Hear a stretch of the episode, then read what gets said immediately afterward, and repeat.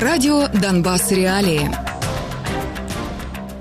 Друзья, всем добрый вечер. Это действительно радио «Донбасс. Реалии». 3 мая, среда. В студии Татьяна Якубович. Сегодня говорим о таком. Взрывы в России теперь происходят почти каждый день. Что украинское ПВО будет делать с новой тактикой оккупантов? Диджитализация, сдаться в плен вооруженным силам Украины теперь можно через, через чат-бот. Ну и самая громкая новость последних э, полутора часов. Кремль заявляет о том, что Украина совершила атаку, собственно, на здание Кремля. О покушении на Путина, говорят российские федеральные СМИ. Вот можете вы сейчас э, видеть кадры, которые публикуют российские телеграм-каналы в эти минуты. Что заявляет Россия, официальная Россия?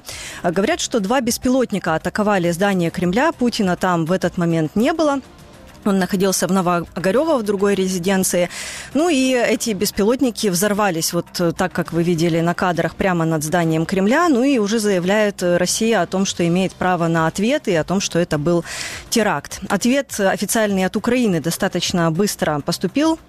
Сергей Никифоров, спикер президента Украины, заявил, что Украине ничего не известно о таких э, ударах беспилотниками по Кремлю и сказал, цитирую, «Все наши силы и средства Украина направляет на освобождение своих территорий, а не на атаку чужих». Вот такая ситуация. Ну, а, собственно, в последние несколько дней в России очень много всего взрывается, и до того момента, когда появилась вот э, эта горячая новость, мы собирались обсуждать взрывы на нефтебазах и схождение с рельс э, составов с топливом в России, которые происходят все чаще. Ну вот, как видите, Кремль нам подогнал новый повод э, для разговора. Ну и добавлю, что в прошлые сутки Россия уже совершила по территории Украины очередную воздушную атаку. На этот раз это были исключительно шахеды. 21 аппарат из 26 сбили над территорией Украины воздушные силы, но есть попадание в Крапивницком, тоже в нефтебазу, и одно э, повреждение админздания в Днепре. Сегодня в эфире мы будем разбираться э, с тем, какой будет тактика воздушных атак России в преддверии атаки украинских войск, ну и что, собственно, произошло с э, атакой на Кремль. Вообще, похоже ли это на правду, может ли это быть правдой. С нами будут э, военный аналитик Иван Киричевский, спикер воздушных сил Украины Юрий Игнат и политолог Светлана Кушнира. Также мои коллеги присоединятся с минуты на минуту. Ну и начнем, как обычно, со взгляда на карту фронта. Бахмут. Бои в западной части города продолжаются. Генштаб Украины сообщает о безуспешных атаках агрессора на Предтечина и Ивановское. Оба поселка находятся на трассе Бахмут-Константиновка, которую ВСУ контролируют. State отмечает, что продвижение оккупантов в городе замедлилось, что может говорить об их значительных потерях. Россияне пытаются обстреливать вооруженные силы Украины из танков из-за речки Бахмутки. Западнее Донецка агрессор безуспешно наступал на Первомайское и Марьинку. Лиман Кременная Купянск. Генштаб Украины сообщает об активном применении артиллерии тут и атаках россиян северные Дебровы. Епстей также сообщает о локальных боях вдоль линии фронта у Кременной. Вблизи Угледара российские войска не наступали. Ну и тем временем некоторые российские Z-каналы, так называемые, сообщили о продвижении украинских войск на Авдеевском направлении в таком довольно паническом ключе, стали распространять эти, они эту информацию вчера вечером и говорят о том, что якобы армия Украины вклинилась на полтора километра в их оборону в районе села Троицкого на севере от Авдеевки. Эта местность, вот можете сейчас видеть ее на карте, но скажу, что ни официальные отчеты Минобороны э, Ни украинская сторона и украинские аналитики ничего об изменениях конфигурации линии фронта в этом месте пока не сообщают. Ну и к нам присоединяется Юрий Игнат, спикер воздушных сил Украины. Приветствую вас в нашем эфире. Да, э, витаю вас, доброго дня. Э, ну, не могу, конечно, Юрий, не спросить про последнюю э, новость последних полутора часов. Думаю, понимаете вы, что не можем мы не обсудить с вами заявление Кремля об атаке украинских беспилотников. Якобы понятно, что сейчас это только лишь заявление российской стороны о том, что была атака якобы двух ударных дронов, которые были ликвидированы над зданием Кремля. И вот такие яркие видео сейчас публикуют российские телеграм-каналы. На что вам это вообще похоже? Стоит ли серьезно относиться к такой информации? Э, почему они не были сбиты, если эти беспилотники действительно были, а Кремль, как мы знаем, расставил очень много своих панцирей на крышах э, зданий по всему центру Москвы? Ну, я буду чесно відвертим, да, що я е, багато ефірів сьогодні дуже іноземців дзвонять, і тільки буквально минут 40-45 подивився це відео. Ну так з першого погляду сказати, що це було, мабуть, НЛО. Знаєте, Я е, не можу сказати прямо. Е, що це взагалі відбувалося і наскільки це ефективно? Там прапори видно та, на цьому відео навіть не похитнувся, фактично, так, і жодних якихось наслідків від цього немає. Ну, якщо таким чином Росія намагається, е, ну це моя особиста думка, не думка повітряних сил, так показати і що от е, якусь ескалацію з боку України, так що якісь агресивні дії, ну то Росія так робить завжди. Так? Е, постійно звинувачуючи так, вони навіть розповідають, що ми по своїх житлових будинках. Ракетами своїми б'ємо. Власне, тут е, саме такий варіант. Мені видається, що ну, над самим центром, серцем столиці, над будівлею, де президент у них сидить, е, диктатор, відбуваються такі дивні речі. Ну, Для мене це виглядає як мінімум дивно. Власне, можливо, добивається собі і можливо очікувати і якихось провокацій від них. Ну, э, видео действительно выглядит очень уж э, картинно, э, потому что вот такой взрыв прямо над самим Кремлем, не где-то там в стороне этот беспилотник упал. Ну, будем смотреть, какие обновления будут появляться. И добавлю, что официально Украина отрицает любую причастность к таким ударам, как всегда, по, территории Украины, так и в данном случае есть свежая реакция Сергея Никифорова, спикера президента Украины, который вот сказал, что Украина ведет войну только за освобождение своих территорий, а не на чужой территории. Ну и давайте э, к последнему воздушному обстрелу сейчас обратимся. Ну вот была опять э, атака в ночь на сегодня. Она была осуществлена шахедами, в отличие от предыдущих двух, э, где были ракеты использованы. Ну и, Юрий, мы сейчас видим, что определенное время, больше месяца, не было воздушных атак у России. Сейчас они пошли, ну, вроде бы как часто, да, но не, они не очень массовые. То есть как ракеты использовались небольшое количество, там порядка полутора десятков, так и дроны сейчас вот было 26 в ночь на сегодня. Как бы вы охарактеризовали сейчас э, тактику ракетных обстрелов в России и чего вы вообще ожидаете сейчас от них ну, э, в преддверии наступления армии Украины? А э, глава ГУР Кирилл Буданов говорил, что будут ракеты использоваться для того, чтобы остановить украинское наступление. Ну, я із сторонників тих, хто не бачить е, різниці між обстрілами е, прифронтових територій і України. Вірніше, і вона очевидна. Так б'ють далекобійними ракетами, які дістають середину країни, б'ють дронами камікадзе, які теж летять далеко. Але я із е, щоразу натякаю і усім, і нашим українським змі, і іноземним змі, що ми всередині хто країни знаходиться, то так зараз я теж знаходжусь в більш центральних частинах, тому ми звикли так, і журналісти, преса очікувати от таких от ракетних ударів і рахувати саме такі інтервали завдання ударів ракетами Калібр, Х-101 чи дронами Камікадзе. А вісім областей, щонайменше, які живуть у прифронтовій зоні: Чернігівська, Сумська, Харківська, Запорізька, Миколаївська, Одеська яку я ще там не перелічив, так, Дніпропетровська, яка, які е, не живуть е, від тижня до тижня, від місяця до місяця. Вони живуть від години до години.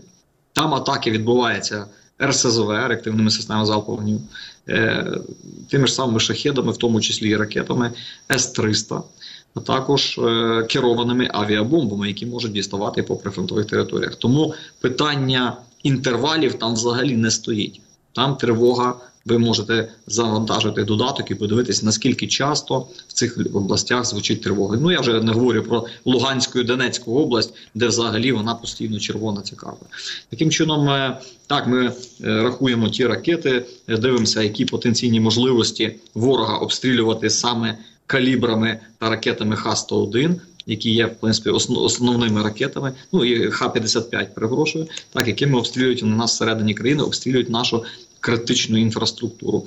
Це Справді важливо, тому що е, ракети високоточні, далекобійні і можуть вражати об'єкти в глибині країни, не лише об'єкти паливно-енергетичного сектору, але і е, от власне ті підприємства оборонно-промислового комплексу та інші важливі об'єкти держави.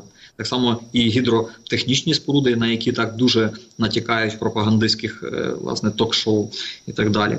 Ми розуміємо, що загроза серйозна, тому що не раз противник обстрілював також і наші підстанції, які забезпечують роботу наших атомних енергоблоків.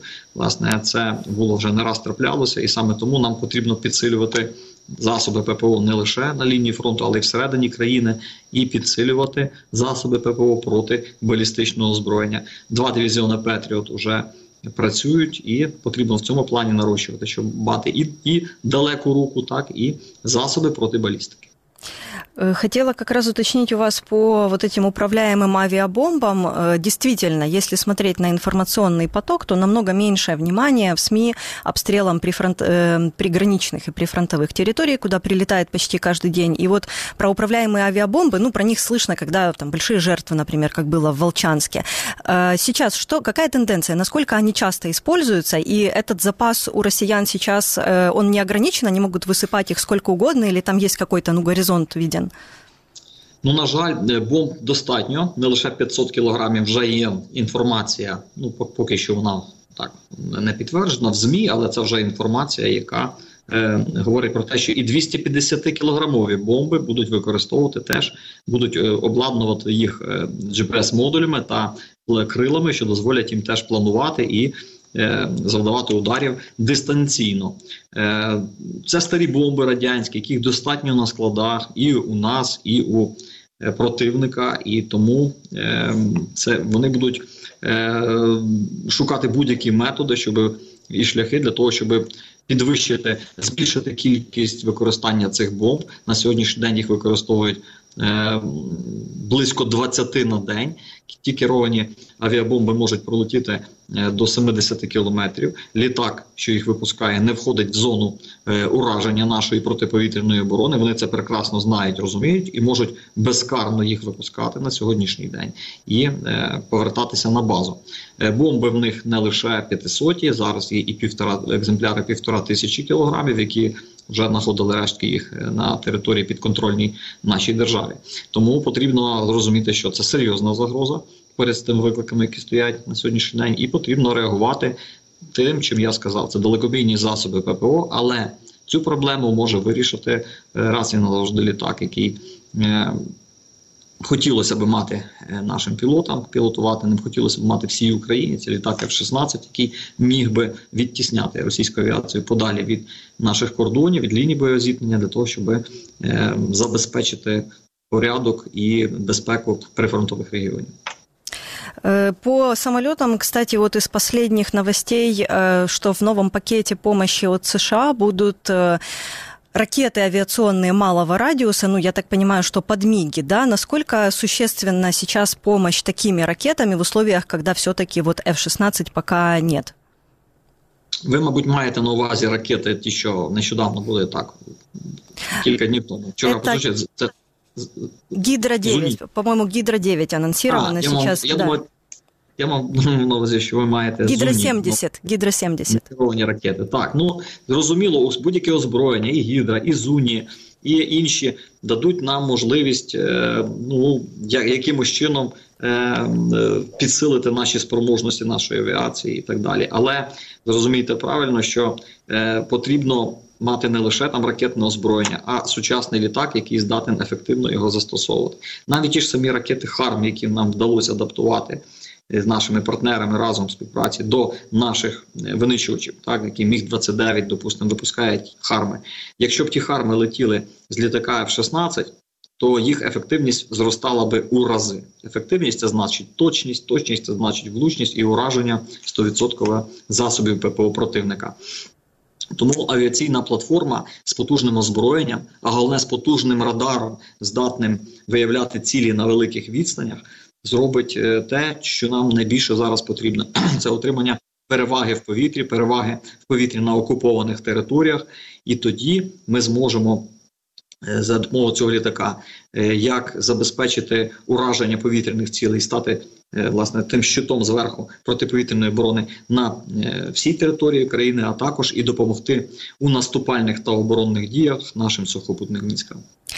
Воздушные силы показали впервые видео с комплексом зенитно-ракетным «Айрис-Ти». Это действительно большая редкость, потому что, ну, знаю, что не часто воздушные силы вообще показывают такое ценное вооружение, э, на, которое уже находится в Украине. До этого у нас было только единственное фото «Айриса» после того, как его передали, а так в основном вот, люди слышали его только на слух в работе, когда обстрелы происходят. И командующий воздушных сил Николай Лещук сказал, что 60 целей э, приблизительно сбито с октября этим комплексом э, ну и недавно поступил эм, второй дивизион. Да, всего заявлено от Германии 4. Расскажите что-то по срокам. То есть если вот второй дивизион шел почти полгода, значит ли это, что следующие комплексы стоит ждать тоже через полгода-год? Вообще они производятся под Украину сейчас или они как-то дособираются? То есть что это за комплексы, которые Украина должна получить? Е, ті комплекси, які Україна сьогодні отримує від наших німецьких партнерів, е, це одні з найсучасніших е, систем, які сьогодні є, тому що там є різні модифікації цього комплексу. От iris і одноіменні ракети. До них теж називається iris Це ракети, які ну, б'ють точно в ціль і без варіантів для ворога. Військовослужбовці, яких от зараз побачите на кадрах, ну дуже задоволені роботою цих систем, особливо задоволені тоді, коли ракета прилітає прилітає точно в ціль. От зараз командувач нагороджує е, захисників. Це знімалося зимою. Зрозуміло, що це робота першого дивізіону.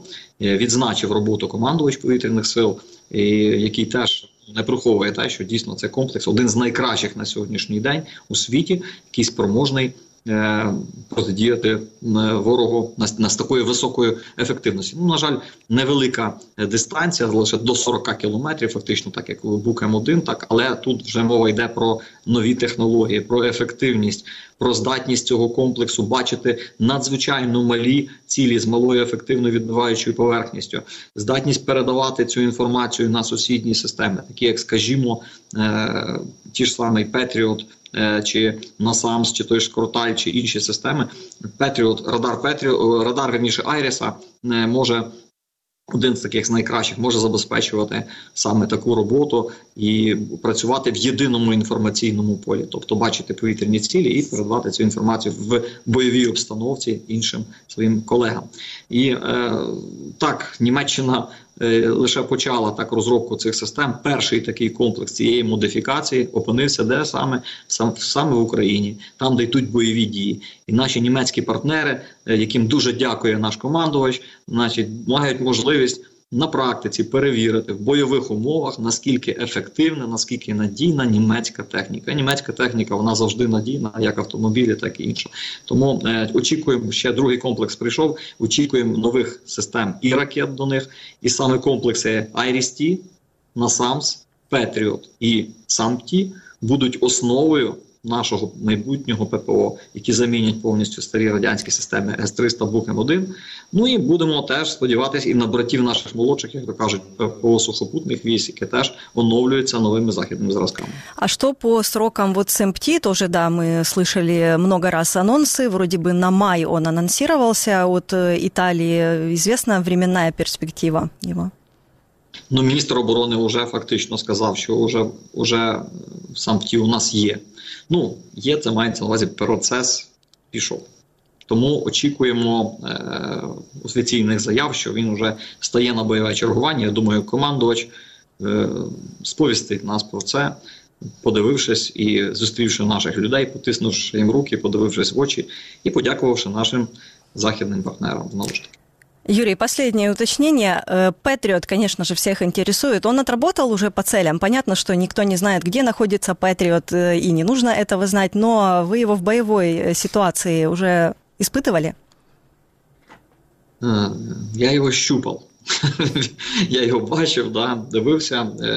Хлопці теж дуже вражені, очі горять, дуже хочуть збити перший рашистський літак. Ну чи застосовувався він під час тих крайніх атак? Ми на жаль не можемо вам зараз озвучити, тому що це може бути корисним для наших е, недругів. От тому давайте трошки пізніше про це поговоримо з вами. Понятно. Э, принимаем этот аргумент, конечно, бесспорно. Спасибо вам за участие. До встреч в наших эфирах э, дальше. Юрий Игнат, спикер Воздушных сил Украины, был с нами на связи. Ну и мы движемся дальше и поговорим о том, что взрывается в России, кроме Кремля. К Кремлю мы сегодня еще придем с военным экспертом, но вот за последние несколько суток каждый день происходят взрывы на инфраструктуре в России. И последний – это нефтехранилище в порту Тамань Краснодарского края края в ночь на сегодня и аэродром в Брянской области. Ну а 2 и 1 мая это был сход с рельсов двух составов, которые были э, загружены топливом, селитрой, пропаном и лесом. Все это произошло в Брянской области. Обсудим мы это с Александром Демченко. Он присоединяется к нашему эфиру. Саша, привет. Э, привет. Помоги в географии разобраться, где это все находится и чем важно? Что тебе удалось установить по тем данным, которые россияне публикуют? Э, да, два было случая подрыва рельсов и схождения составов э, с рельсов после подрыва. Это все происходит э, в Брянской области. 1 мая на железнодорожных путях в Уническом районе Брянской области там сработало взрывное устройство. 136 километр участка Брянск-Унича, ну это ничего не говорит, потом посмотрим позже на карте, где это находится, но сейчас сейчас э, вот можем посмотреть кадры того, этих последствий. Там э, цистерны, которые сошли с рельс, э, закорелись, в них были какие-то нефтепродукты. Причем вот я разная информация есть в разных российских СМИ, телеграм-каналах. Я вот нашел такую информацию, что воронка, которая образовалась после взрыва 1 мая на железнодорожных путях Брянской области была глубиной около двух с половиной метров. И, то есть, грубо говоря, там, с запасом э, было взрывчатки э, для того, чтобы не только разрушить э, ну, путя, но и вот даже образовалась большая воронка, что символизирует о силе взрыва. Э, потом на следующий же день, 2 мая, вчера вечером, опять в Брянской области, опять произошел взрыв на путях, опять сошел э, с рельс состав, вот и грузовой его можем видеть сейчас на кадрах, э, кадры Следственного комитета России. Тут уже меньше видео от очевидцев, ну, не знаю, может, это какая-то реакция российских властей, правоохранительных органов, спецслужб, чтобы меньше информации распространялась. 20 вагонов здесь сошло с рельс, и в вагонах были пропан, известь и сера, селитра, то есть Удивительно, что это все не загорелось, не взорвалось, но убытки можно оценить, понять. И вот э, по э, информации российского телеграм-канала МАШ 2 э, мая был предотвращен еще один подрыв путей. Якобы у них есть информация от, тоже в Брянской области, есть информация от правоохранительных органов России, что путепроходчик заметил взрывное устройство, и то есть взрывов могло быть больше, и составов могло сойти больше с рельс, но вот был обнаружено взрывное устройство путепроходчиком, который э, сообщил об этом э, правоохранительным органам России. И, кстати, этот же телеграм-канал тоже со ссылкой на источники в российских правоохранительных органах сообщает, что взрывные устройства устанавливает э, какая-то диверсионно-разведывательная группа, как они ее называют.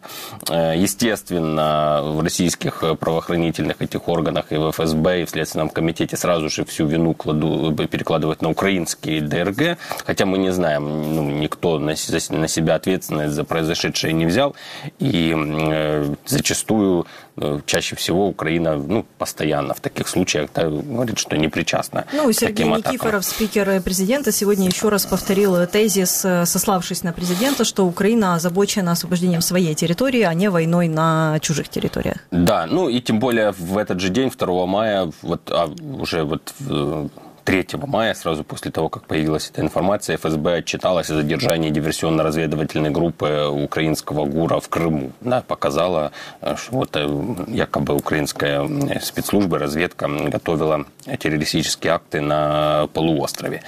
Э, тут интересно еще то, что вообще это далеко не первый случай, когда происходят попытки или э, удачные попытки разрушения железнодорожной инфраструктуры в России буквально даже за этот год мне попадались на глаза несколько случаев того, как в России задерживали подростков и вообще вот, ну, просто граждан России, которые, как в официальных сообщениях сообщалось, то ли были завербованы украинскими спецслужбами, то ли симпатизировали Украине и пытались то ли подорвать там э, железнодорожные пути, поджечь э, подстанции, распределительные вот эти вот будки, где, э, которые управляют перемещением составов по рельсам. И впервые, то есть подряд, так как это говорится, густо, да, один за одним происходят эти взрывы. И еще раз напомню, что один из них удалось избежать. И вот мы можем посмотреть на карте, где это все расположено. Э, места вот отмечены, мы видим в правом э, верхнем углу вот Брянск, и это, грубо говоря, один, один путь, э, на котором это все происходило, да, э, но эта железная дорога, вот эта оранжевая линия, она ведет на территорию Беларуси. Э, Украина здесь вот, там кусочек видно, она южнее. И получается так, что расстояние вот это вот, где вот эти вот квадратиками отмечены места удачных и неудачных взрывов, там, ну, несколько сотен километров, там около, до 200 километров все вместе месте. Это вот. И сложно себе представить, что, например, какая-то разведывательная группа пешком передвигалась бы, да, и на себе носила взрывчатки, э, как взрывчатку эту носила, и на такое расстояние переместилась бы за один день, совершив два взрыва. То есть э, тут можно подтвердить слова э, российских спец, спецслужбистов о том, что, скорее всего, группа, которая закладывала эти заряды, не одна. Но опять же, мы ну, не то знаем. это говорит о масштабе определенном, да? Масштабе да? Не, не ситуативно, просто просто какой-то инцидент, да, как еще там полгода назад удивлялись, что какой-то стриж долетел там за 600 километров до аэродрома Энгельс. Да, ну, опять же, мы не знаем, кто это делает. Да, и я сейчас процитирую свежую реакцию советника э, руководителя Офиса президента подалека, который связал заявление Кремля по поводу вот атаки беспилотниками э, с подготовкой российским руководством масштабного теракта. Вот так он э, считает. Саша, если по вот последней новости по Кремлю, ты, я знаю, следишь постоянно за Z-каналами, за российскими пропагандистами, сейчас валится просто очень с большой скоростью новости. Что ты успел отметить из важного вообще, к чему они сейчас ну, тяжеют, да, да. то есть на, на что э, они намекают, как они используют эту ситуацию сейчас в информационном плане. Вот я прямо слежу, и э, тоже буквально пару минут назад появился, э, появилось заявление спикера Государственной Думы Володина, и он требует применения оружия, которое способно уничтожить киевский террористический режим. О каком оружии идет речь, конечно, тут непонятно. Может, он, как секретарь РНБО российского Медведев намекает на ядерное оружие, непонятно понятно. Но это уже от нескольких депутатов Российской Государственной Думы прозвучали такие заявления о том, что вот мы должны, это было покушение на Путина, и мы должны адекватно отметить. Адекватно отметить – это нанести какие-то удары каким-то мощным оружием э, по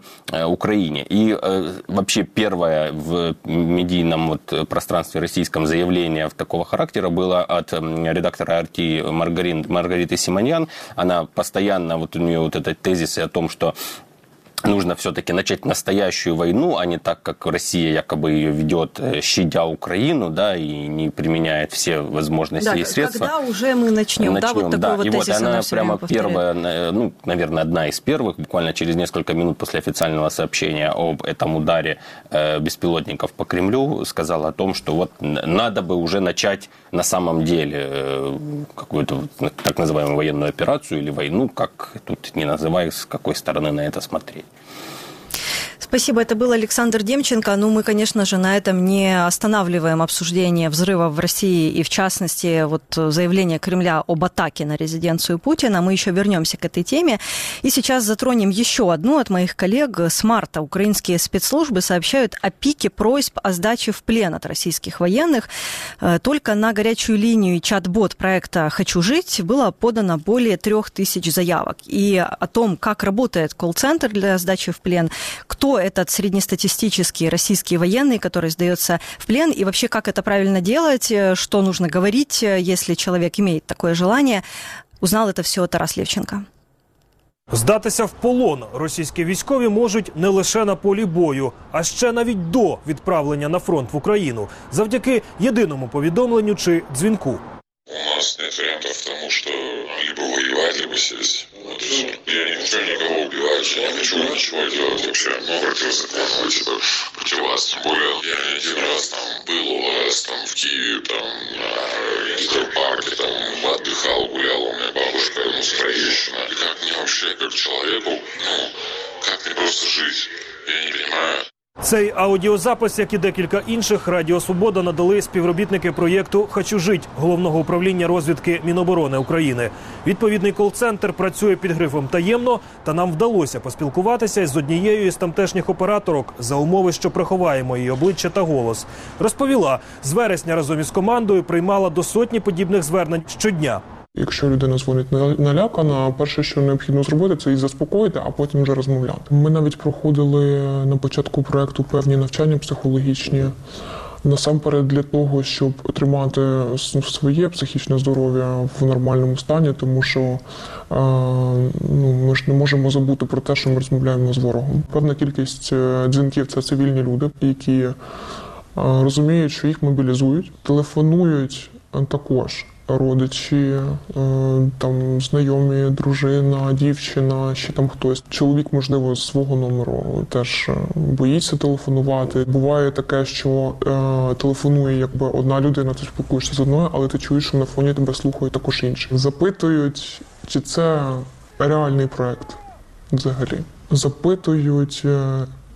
Чи ми не поширимо їх дані, номер телефону, адреса проживання, тому що е, на певному етапі проекту, коли вже йде, е, йдуть кроки до процесу передачі військового на територію підконтрольну України, їм необхідно надавати персональну інформацію. Чи не дізнаються там начальство, командир, Безперервно на лінії співробітникам такого кол-центру доводиться проводити по 8 годин на добу. Їхнє завдання зібрати дані та передати далі колегам зі спецслужб, які вже працюють на передовій. Ось це певна ще доля страху, що ми передамо інформацію кудись на Росію, що ось у вас там така класна армія, а полковники здаються, чи ще там щось. Вони, як правило, взагалі звання не повідомляють.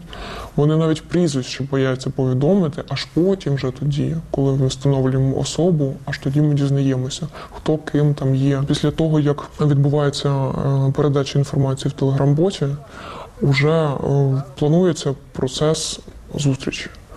Ось і е, за даними інструкціями, військовий, який виходить до лінії зустрічі, він повинен бути без зброї.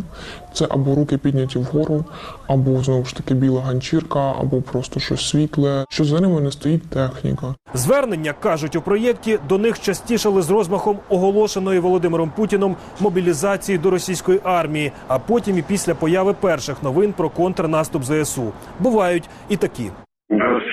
Я из Москвы звоню. У меня жена, дочь 9 лет. Я бы хотел приехать в Украину и пойти в русский батальон. Это возможно вообще? Да, возможно. Получить украинское гражданство, я кровью смою твой позор. Это возможно? Смотрите, да, есть чат-бот э, Легиона Свобода России. Як російські військові чи їхні родичі дізнаються про проєкт, якщо його ресурси заблоковані у них вдома Роскомнадзором? По-перше, сарафанне радіо. Зокрема, ось що кажуть в українській розвідці тим, хто їде на обмін. Кто-то хочет еще вернуться на войну в Украину? Если не захотите быть убийцами, а захотите сохранить свою жизнь и достоинство, есть государственный проект «Хочу жить». Я раздам вас сейчас вам карточки, где информация, контактна, контакты по этому проекту. Працює і агітація на передовій. У нас е, були смс-розсилки, в нас були е, агітаційні так звані снаряди, де в кожному снаряді півтори тисячі листівок поміщаються. Вони вибуха, вибухають над позиціями, і ці листівки на широку площу е, падають. Так само можна це скидати з дронів. Е, Ті самі листівки, але дрони ми також використовуємо з метою допомогти е, тим, хто здається, вийти в безпечну зону. Ми зробили інструкцію для тих, хто хоче здатися. Все прописано алгоритм, навіть якщо ви бачите дрон. І в дрона, наприклад, може сідати батарея, і він полетів від вас. Не панікуйте, стійте, чекайте, прилетіть наступний дрон. Лінія фронту нині приблизно півтори тисячі кілометрів. І як розповіли співробітники центру, деякі звернення бувають і провокаціями. Імітують здачу в полон, начиняли вибухівкою якісь БТРи старі.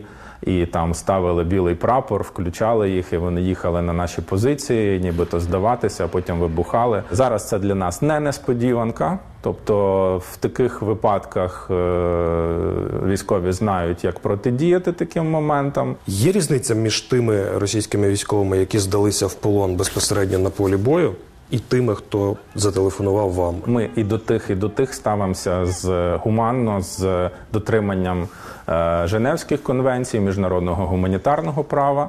Але е, ті, хто здався за проектом Хочу жити, вони мають додаткову можливість е, зв'язку з рідними е, і е, мають можливість отримати притулок е, з е, або в Україні після закінчення війни, або в третіх країнах. Інформацію про звання ми не розкриваємо, але я вам скажу, що в нас були звернення, коли хоч- хочуть здаватися цілими підрозділами. Найбільше зачіпає, коли це е, громадяни України дзвонять з окупованих територій. Е, Приміром, кримські татари, так е, яких Росія намагається мобілізувати в першу чергу. Був випадок, коли телефонував батько, і у нього е, син зі своєю сім'єю залишились е, в Криму. Вони були змушені там залишитись, тому що маленька дитина в родині. І е, батько це такий вже чоловік похилого віку. Він сказав про те, що е, мобілізували сина, і вони не знають, що робити. Дуже шкода було чоловіка, тому що він дійсно в безвиході, він плаче і е, він у вічі. Якось, зрештою, ця історія розв'язалась, про яку ви розказуєте? Так, благополучно. Проте не кожна історія так закінчується. Адже перед відправленням на фронт у мобілізованих можуть забирати мобільні телефони. І це стосується не лише жителів Криму, а й Луганської чи Донецької областей, яких примусово мобілізують до російської армії вже не перший рік. Иван Киричевский, обозреватель издания Defense Express, присоединяется к нам. Приветствую вас в эфире, Иван. Слышите нас? Доброго вечера. Ну, э, давайте начнем, конечно, с рассмотрения этих э, веселых картинок э, с Кремля, которые уже постит сейчас и РИА Новости. То есть сначала это там в местных телеграм-каналах начали появляться эти видео, но сейчас уже официально Кремль их забрасывает, говорит, вот новое, новое, и сыпятся, конечно же, реакции сейчас от разных официальных лиц. Там Володин уже заявил, что переговоры с Кремлем, с Зеленским невозможны, потому что он террорист. Вам на что похоже сейчас все это? Понятно, что информации мало, но, э, как вам кажется, правда, неправда, мо- могла ли быть такая атака? И вот э, у меня, например, возник такой вопрос, почему они реагировать начали около трех часов дня, если у них действительно произошел такой форс-мажор ночью, да? Почему они выдерживали эту паузу? О чем они думали? Что они решали э, перед тем, как заявить о том, что такая атака якобы была? Знаєте, мене особисто е, складається поки суб'єктивне враження, звісно, лише на тому, ким так, на тих е, фрагментарних, е, які є, і на тих нестачі даних, яких нема, що скоріше за все росіяни могли для початку планувати якусь там подібну провокацію, але вийшло щось в стилі, ну як це було, коли там пригадуєте, був рейд до цього російського добровольчого корпусу. Ну формування тих от російських добровольців, які підсумку, от, користуючись вікном можливості, зайшли, провели такий пропагандистський рейд і пішли назад. І виходить, якби з однієї сторони російська державна машина тоді готувалась до провокації. Тут раптом виявилося, що якби от справді з нашої сторони зайшли, провели гуманний рейд. е, Ну, Повісили листі- листівки і пішли. Схоже, вийшла могла вийти і тут така сама історія. Що тобто, можливо, росіяни правда готували якусь там можливо постановочну атаку з безпілотниками на Москву. Ну там показати якусь мобілізаційну картинку від київського режиму. А тут раптом вийшло, що користуючись можливістю, все-таки два, називаємо так, бавовних генератора з території України могли залетіти. Тим більше, що якщо ми спробуємо узагальнити якусь таку дан, ну, інформацію дані з відкритих джерел, то можемо навіть там до ну, накласти певні там епізоди. Такого-то дня там безпіл... такий-то безпілотник долетів 200 кілометрів до Москви, такий-то там не долетів 40 кілометрів до Москви. Можемо навіть накласти на цю певну школу повідомлення про те, що, наприклад, е, якісь відомі безпілотники вже виявляли в районі аеропорту Внуково. Ну тобто, цілком могла бути от така от історія, що навіть не обов'язково міг бути безпілотник націлений на Кремль, але от вийшла така історія, що долетів з нашої сторони безпілотник, вибухнув над Кремлем і завдав такого от дуже символічного удару. Власне, якби там все б росіян йшло б, скажімо так, як по нотам, то вони б про це проголосили буквально би там от е, лечі не за гарячими слідами після атаки. Ну скажімо так, оголосити ж е, Путіну війну о п'ятій ранку, коли навіть самі росіяни спали. Може тут нічого не завадило, коли був готовий план. А тут якби справді чекали, очевидно, 12 годин, думали, як це все пояснювати народу, тому що можемо пригадати, що останній раз такий казус. Був аж 1987 році, коли цей Матіас Руст долетів ну, німець на легкомоторному самоліті і, і сів е, на Червону площу. Тож виходить в тому, але в тому випадку просто долетів легкомоторний літак, а тут долетів безпілотний літак з вибухівкою на борту. І отак от біля Кремля вибухнув. Ну, Иван, а как это информационно тогда выглядит сейчас для россиян? То есть э, действительно, ну, э, исходя из этой официальной линии, которую сейчас э, Кремль провозглашает, два беспилотника прошли всю российскую ПВО, при том, что они демонстрировали, сколько панцирей было расставлено по всей Москве и на зданиях там разных министерств, да, и получается, если эти два беспилотника туда долетели, то это демонстрация полной вообще несостоятельности противовоздушной обороны Москвы. Ну тут, мабуть, варто розуміти такий же ж момент, що протиповітряна оборона це не просто коли ставиться на якусь там території зенітно-ракетний комплекс, включає цю роботу, і от обов'язково ще ж при цьому треба сказати, що це аналоговнет, який може збити все. Все таки протиповітряна оборона це цей комплекс заходів, там організація роботи цих сил та засобів, які там розміщуються на певній території. Е, Тут того очевидно, що якби росіян цьому плані це такі ті багаточисельні атаки навіть на ці аеродроми стратегічних бомбардувальників, можливо, не навчили, а можливо, тут може бути ще й інший момент.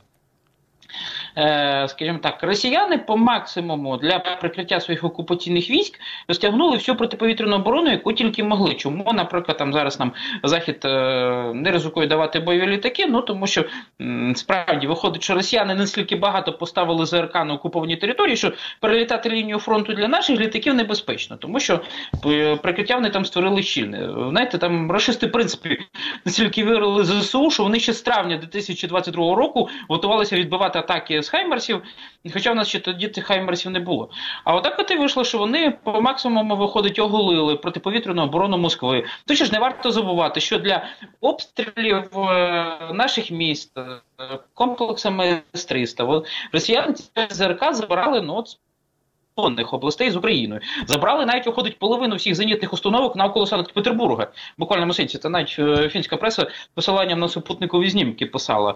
Ну тому вони так знаєте, мають таку певну ситуацію, що з однієї сторони їх всі там літаки радіолокаційного дозору, які б могли б вчасно виявити безпілотник, патрулюють і моніторять наше небо. А у підсумку в результаті своїх ну, агресивних заходів проти України росіяни залишили протиповітряну оборону Москви буквально дірявою, тому що раз на то пішло, росіяни ще знаєте, зі старту, можна сказати, так трусилися навколо протиповітряної оборони Москви, що там в теорії мала би е, ті ще бігти прикривати ціла армія протиповітряної протиракетної оборони. Справді.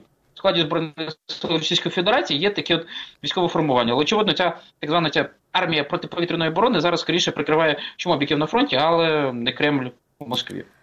Глава ГУР Кирилл Буданов в середине апреля говорил о том, что Россия, вероятно, использует ракетные атаки для того, чтобы помешать остановить украинское наступление. Он объяснял так эту паузу, которая была между массированными атаками с 9 марта и вот до прошлой пятницы. Ну и сейчас мы видим, что картина немного поменялась. За последние полнедели произошло три больших обстрела. Последний в ночь на сегодня был шахедами полностью, предыдущие два ракетами.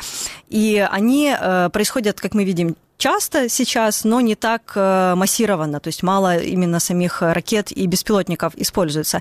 Можно ли как-то спрогнозировать э, вообще их тактику дальнейшую? Сейчас, ну, во-первых, вот это заявление Буданова, да, которое я цитировала, во-вторых, сами заявления россиян, они постоянно повторяют о том, что единственный способ остановить украинское наступление – это ослабить его ударами по концентрирующемуся противнику. Вот они все пишут это, и, например, э, один из пропагандистов, Сладков, э, после сегодняшнего обстрела написал, наконец-то всерьез задействован Черноморский флот и дальняя авиация. Есть у них, как считаете, физическая возможность, ну, действительно достичь этих целей, э, достать эти места концентрации войск и техники, которая очень ценна сейчас для Украины?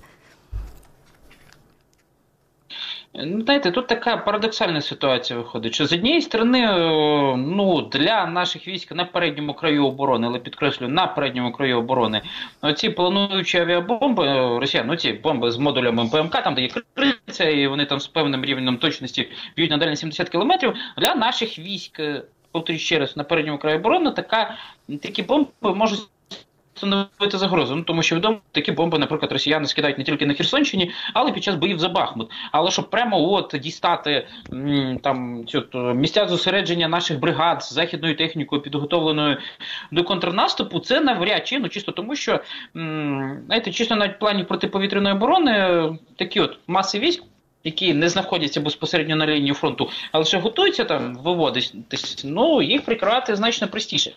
Що стосується цих ракетних ударів і, можливо, їхнього військового призначення, ну навряд чи росіяни тут собі ставлять мету такими високоточними ракетами з насправді не дуже великим обсягом вибухівки на борту, саме от розбивати наші е, там бригади з повітряно, чисто тому, що знаєте, от навіть за такими найбільш я би сказав назвав би це найменш найбільш песимістичними оцінками оцінками, що Україна підготувала до контрнаступу усього 60 тисяч бійців. Це з поправкою на публічно відомі дані 100, ну, які заявляли західні країни, що вони там на даний момент встигли підготувати стільки до наших бійців.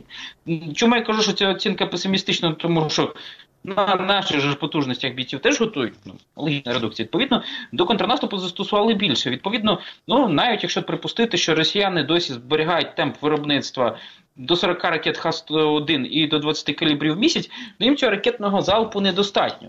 Тому вони насправді б'ють, чому вони б'ють по інфраструктурі? Насправді, от е, за логікою росіян, якщо бути по залізницям, все таки продовжувати обстрілювати електростанції чи розподільні мережі, намагатися вражати склади боєприпасів чи склади пального, бити навіть по цивільній інфраструктурі, це все є елементом бойових дій, які там так чи інакше може впливати на обстановку на полі бою, що вони власне і роблять. Тут насправді, знаєте, з великим рахунком росіяни в тих своїх ракетних обстрілах.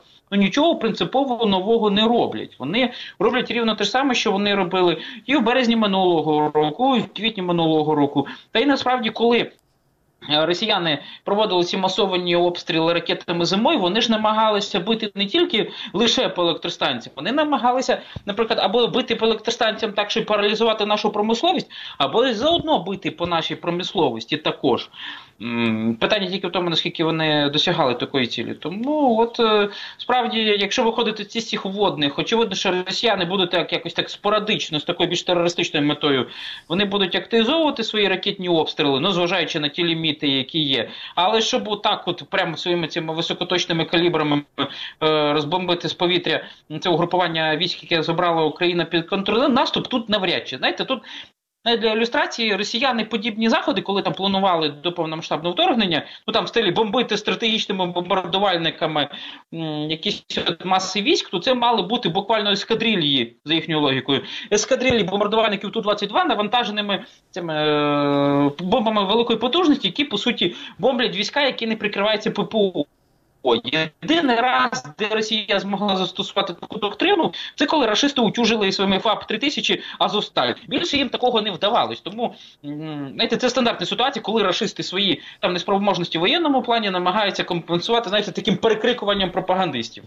Ну, исходя из этой логики, тогда украинские города, которые сейчас вот страдают от УПАБов, от реактивной артиллерии, им может стать еще хуже, да, если активизируются бои на фронте. Вот э, сегодня был новый удар по Херсону, попали по гипермаркету, опять жертвами, по Запорожью тоже там э, социальная инфраструктура э, пострадала. Но если Россия, ее метод противодействия атаке – это обстрелы по социальным объектам, то получается, что, ну, давление на эти города, скорее всего, усилится такое. На жаль, так. Ну ми, в принципі, навіть сьогодні можемо по Херсону цю сумну тенденцію побачити. Якщо навіть до того, ну був один там, скажімо, ну, крупний удар по місту, то тепер ми ж, наскільки розумію, було їх вже декілька. Через що, наприклад, ввели на комендантську годину давно таких заходів не було. Дуже ж, до речі, ще теж варто зауважити, що є ще один вид небезпеки, який може загрожувати нашим містам. Це так звані ці керовані реактивні снаряди і систем Торнадо С. Е, це скажімо так, це як росіяни самі позиціонують версії аналоги Хаймарса, тільки на базі системи Смерч, що може бути на дальність до 20 кілометрів. Ну там проблема в тому, що е, ракети по суті не керовані, там просто збільшена дальність стрільби, і виходить, що цими торнадо С росіяни вже доставали до Запоріжжя. Тому от, е, так виходить, що все, що росіяни зможуть застосувати для обстрілів прифронтових міст, на жаль, вони це будуть робити. Може, до речі, маємо навіть приклад розбомбленого по суті Оріхова, яким там цілеспрямовано росіяни обробляли модулями цими керованими авіабомбами. Тепер влада міста говорить, що 80% міста по суті зруйновано, і дітей вже всіх вивезли.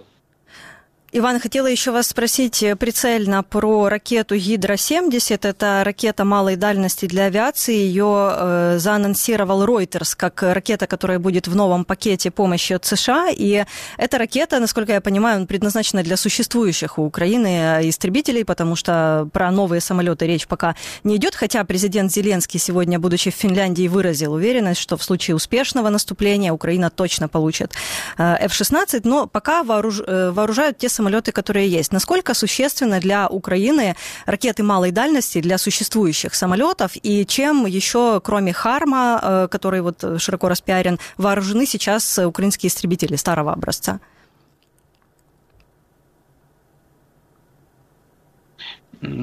Тут логіка виглядає так, що давайте ж згадаємо, що окрім цих ракет Гідра 70, які там мали вже заявити, що начебто дадуть, вже засвітили ракети Зуні, там крупнокаліберні некеровані снаряди для наших штурмовиків.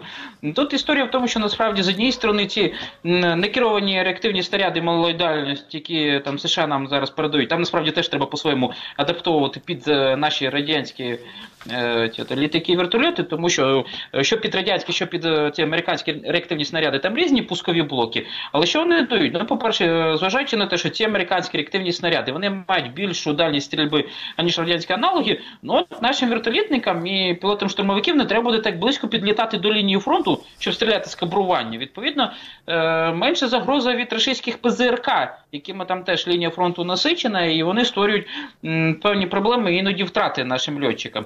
А якщо журналісти Reuters, можливо, помилились і там дадуть нам ракети не просто гідра, а їхній, скажімо так, керований варіант ПКВС із лазерним наведенням, так що щось схоже нам уже дали тільки на пікапах там для стрільби по наземним цілям або по дронам. Може бути авіаційний варіант якраз для м, стрільби із вертольотів. Там тим більше, що ці Е, АПКВС на базі цих ракет Гідри, там теж такі адаптивні ракети. Американці їх навіть зі своїх, своїх старих штурмовиків Бронко, на яких там поршневі двигуни були, вони такі ракети проти діло застосовували.